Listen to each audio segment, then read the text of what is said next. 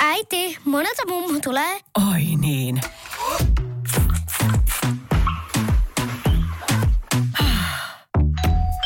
Helpolla puhdasta. Luonnollisesti.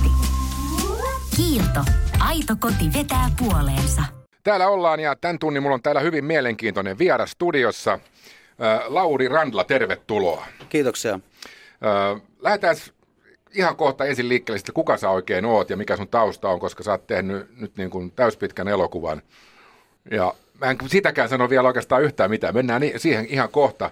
Niin tota, äh, täytyy sanoa, että mielenkiintoinen kaveri olet. Joo, ainakin aika, aika, aika sekoittunut kaveri. Että, Niin. tota, mä oon siis syntynyt Virossa Tartossa, äh, joudun asuntopulan vuoksi äh, muuttamaan hetkeksi aika oikeassa elämässä Sillamäellä tällaiseen suljettuun kaupunkiin, jossa oli ydinrikastamo ja, ja tota, se oli paikka, jota ei virallisesti kartalla ollut.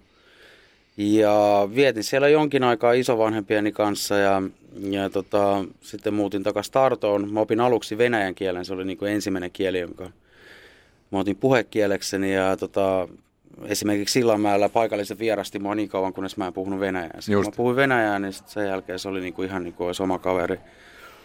Ja sama toistuu sitten Tartossa, että kun mä muutin sinne, piti opetella virallinen identiteetti.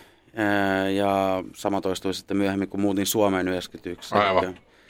Mutta tästä ammentuu semmoinen tausta, josta on hyvä tehdä ihan mieletön elokuva.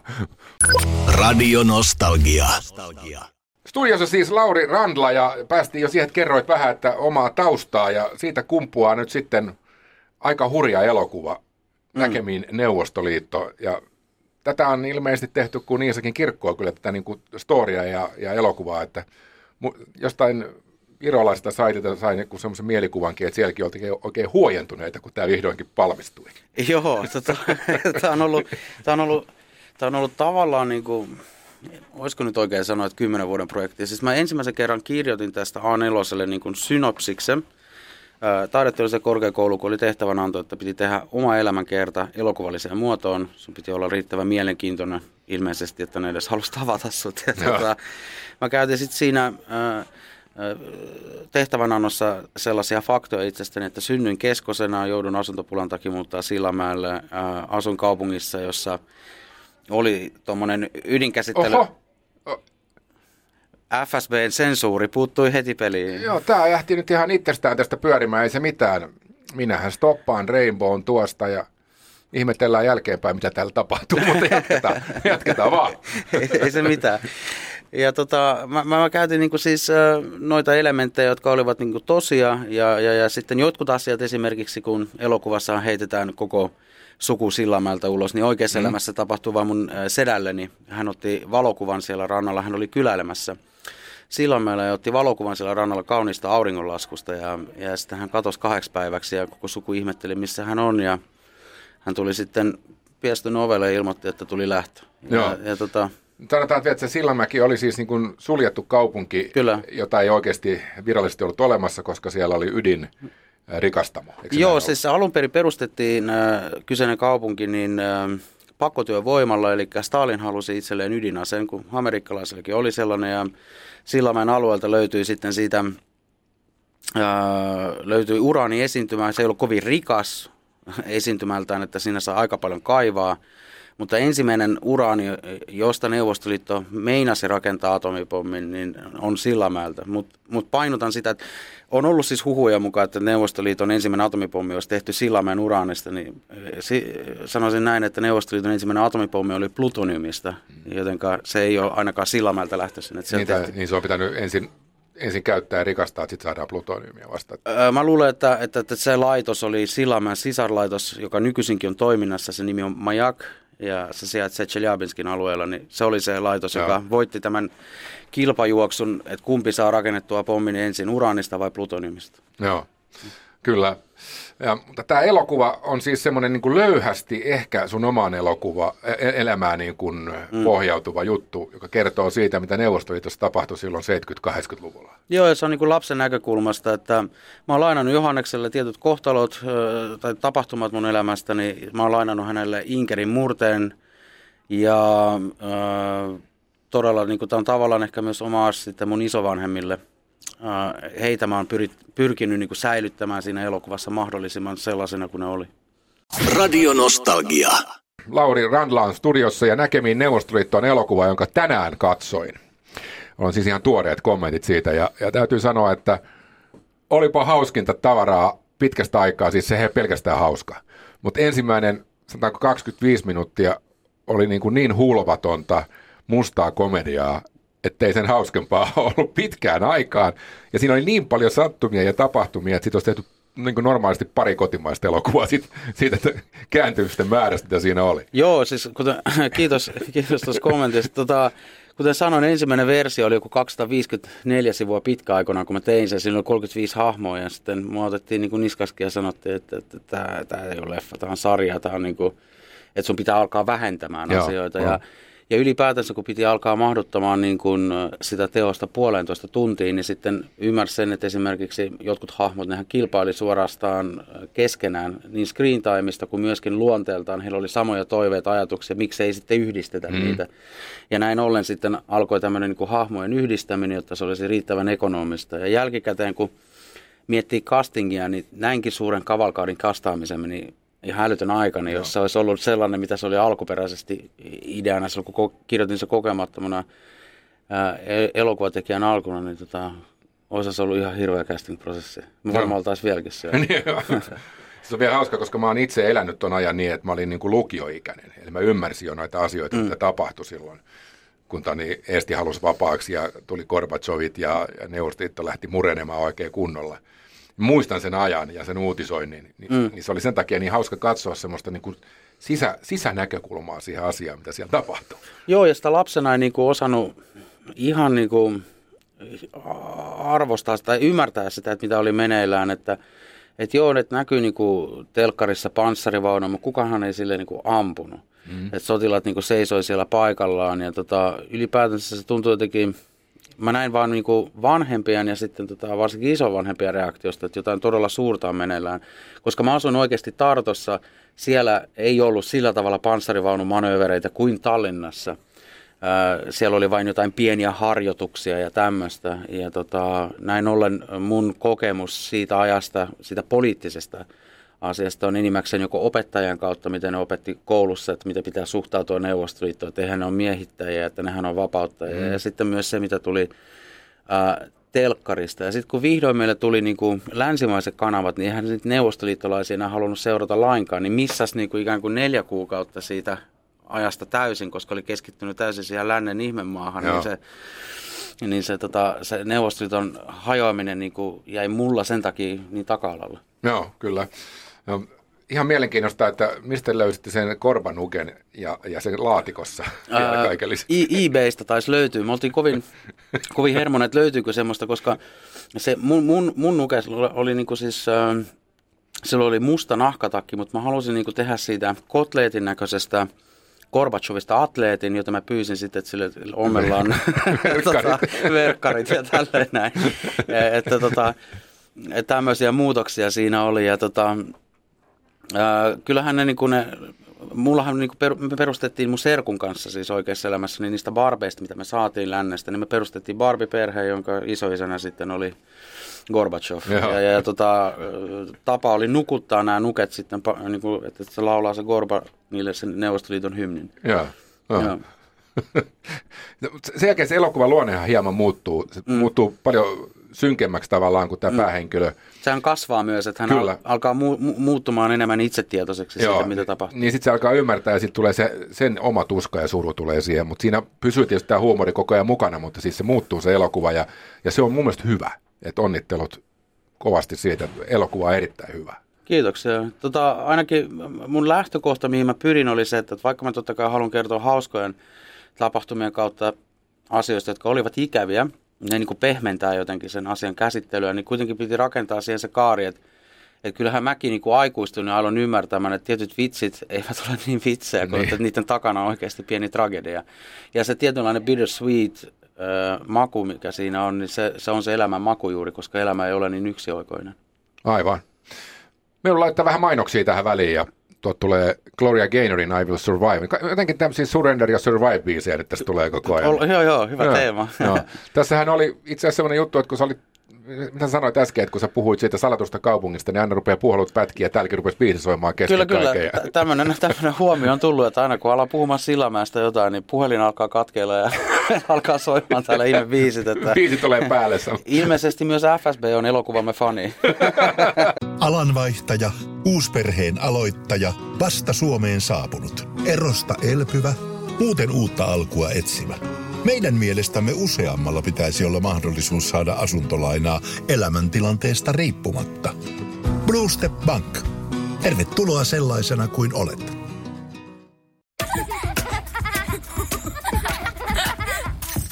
Äiti, monelta mummu tulee? Oi niin.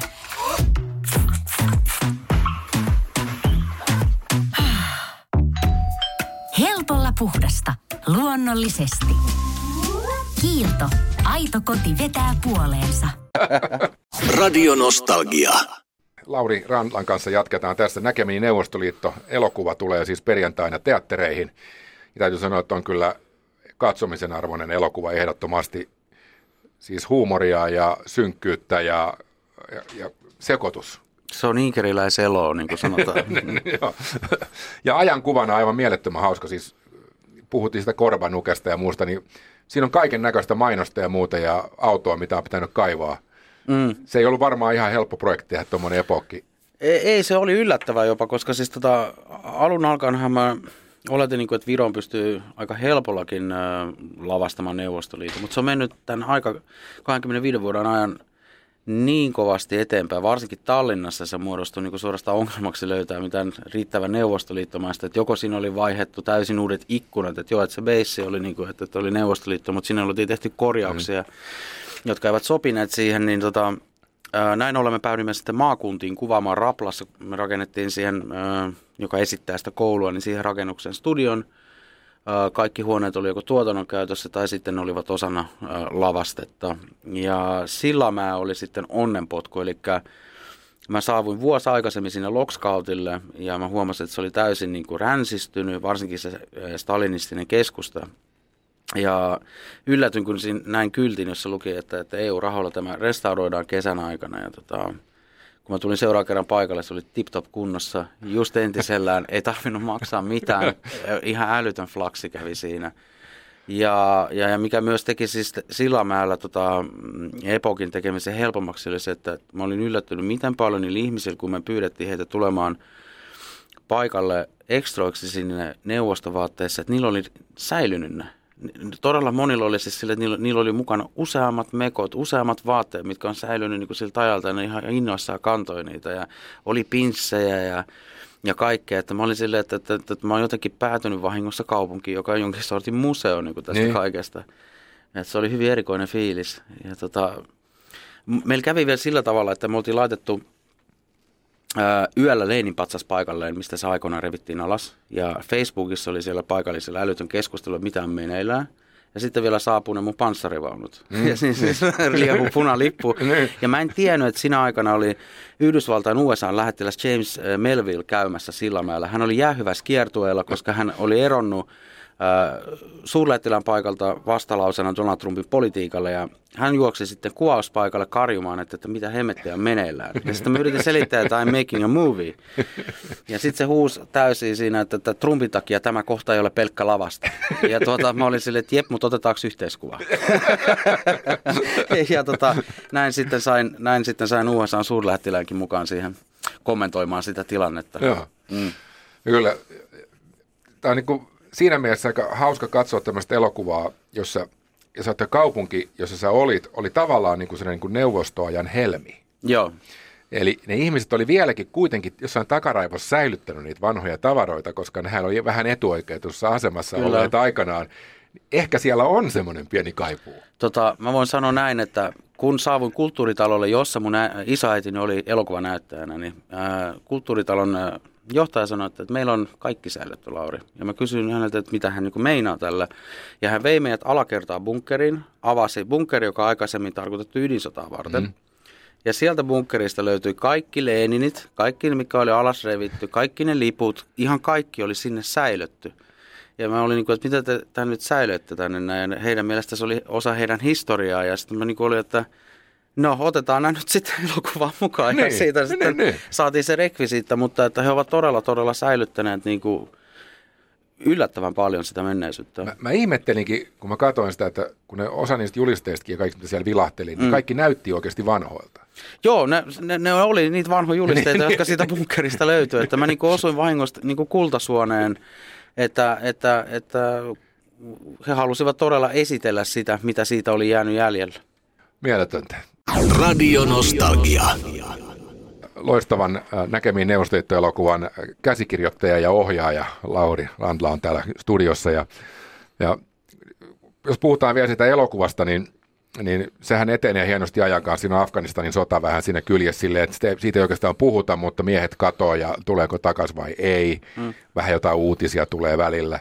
Et siinä saa niin kuin hienosti tavallaan, sä oot, sä oot luonut sen ajankuvan mun mielestä, niin kuin, semmoiseksi voisi kuvitella, että se on ollut semmoista siellä perheessä. Joo, se oli oikeasti mulle ehkä vähän, meidän, meidän omassa perheessä, lähipiirissä, niin jengi onnistui oikeasti välttämään Afganistanin, mutta naapurin lapsen isä ei. Joten sen kautta mä koin niin sen, sen, sen pelon, että, että joku menehtyy jossain kaukaisessa sodassa. Ja itse asiassa sen takia me leikittiin luultavasti myös sotaa, koska se oli sitten se ää, tapa käsitellä aikuisten elämää niin kuin leikin kautta. Sitähän lapset tekee.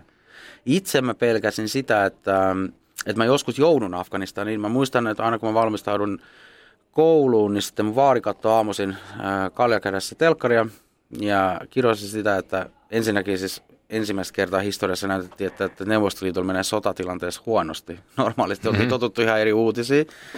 Ja hän sanoi, että, että, että, että tämä sota jatkuu luultavasti niin pitkään, että Laurikin joutuu sinne. Mä aloin itkeä ja mä itkin ja itkin. Ja sitten hän sanoi, että ei hätää, että me vaikka katkaistaan sun jalka, että se joudu sinne. Ja sitten mummo sanoi, että Eerota ei palana tilannetta, että ole, ole hiljaa ja tämmöistä. Mutta että se sota seurasi niin, kuin niin kauan kuin mä olin Neuvostoliitossa, niin melkein koko sen ajan se sota niin kuin seurasi siellä taka-alalla ja näki, että muiden lasten isiä oli jo joutunut sinne tai setiä ja, ja että se vaikutti niin koti, kotirintamaan niin sanotusti.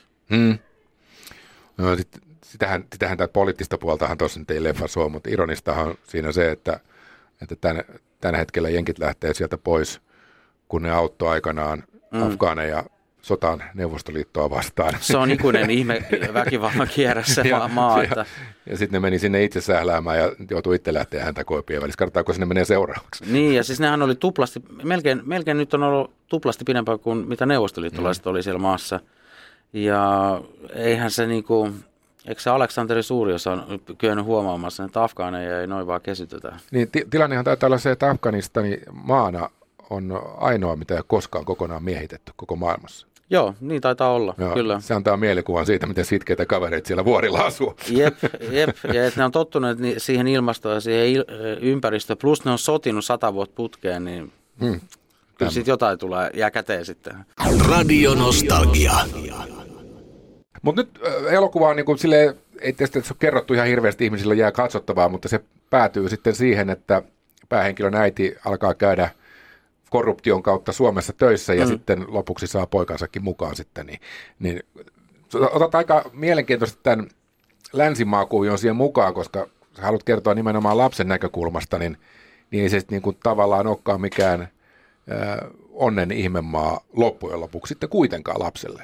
No mä muistan äh, siis ihan oikeasti, että kun saavuin Suomeen, äh, mä menin jo Georgotsin kannelle katsomaan, äh, silloin oli ilta, myöhäinen ilta ja tota, katsomaan pilvenpiirtejä, joita piti siintää taivaanrannassa ja se oli ihan täysin flätti horisontti ja mä olin niin kuin, että mitä on meneillään, koska mä niin kuin luulin, että koko länsi on tota ja tota, me mentiin sitten, äh, tarvittiin ottaa taksi sille, että meillä oli varaa vain rautatieasemalle saakka ää, tuosta olympiaterminaalista ja sitten otettiin bussi 72. Ja mä muistan, että kun käveltiin asematunnelin kautta, mä en ole ikin nähnyt niin paljon alaikäisiä juopuneita niin kuin sammuneena.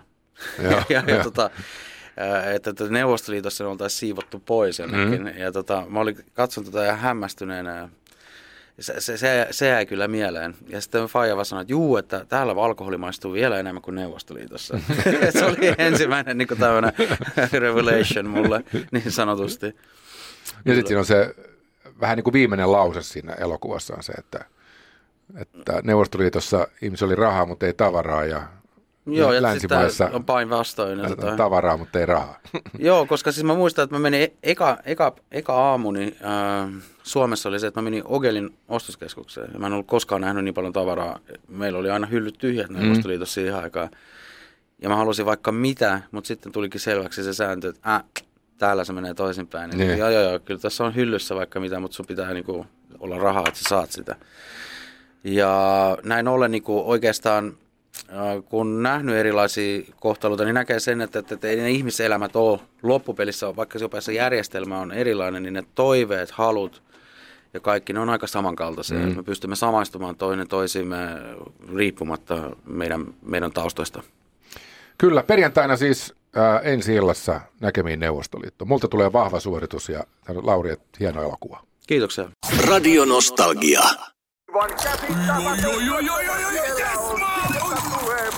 No, äkkiäkös tän voi erä olla? Tule sellaisena kuin olet, sellaiseen kotiin kuin se on. Kiilto. Aito koti vetää puoleensa.